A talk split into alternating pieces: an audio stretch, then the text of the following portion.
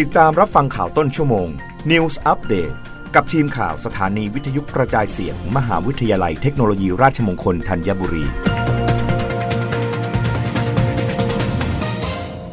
รับฟังข่าวต้นชั่วโมง โดยทีมข่าววิทยุราชมงคลธัญบุรีค่ะ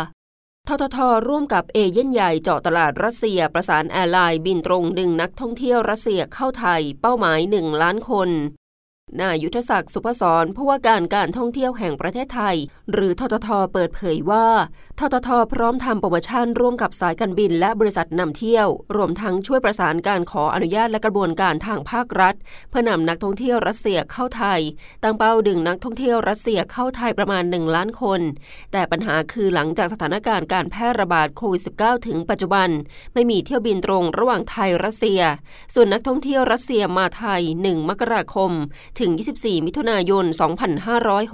2565 มี 65,541 คน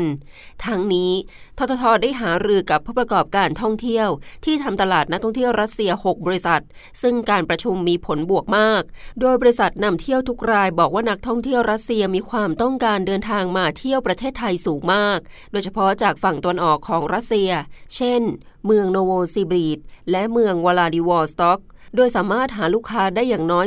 450,000 ที่นั่ง ระหว่างเดือนตุลาคมถึงธันวาคม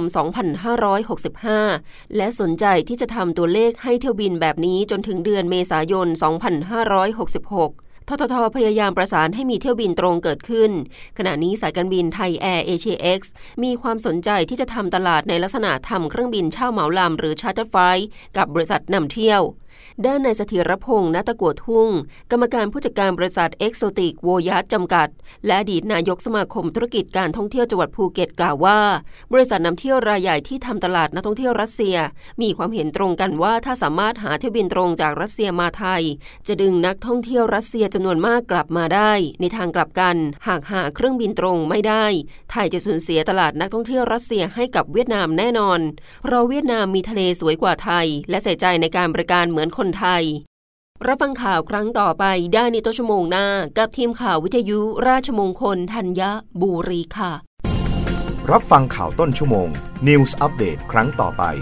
กับทีมข่าวสถานีวิทยุกระจายเสียง มหาวิทยาลัยเทคโนโลยีราชมงคลธัญบุรี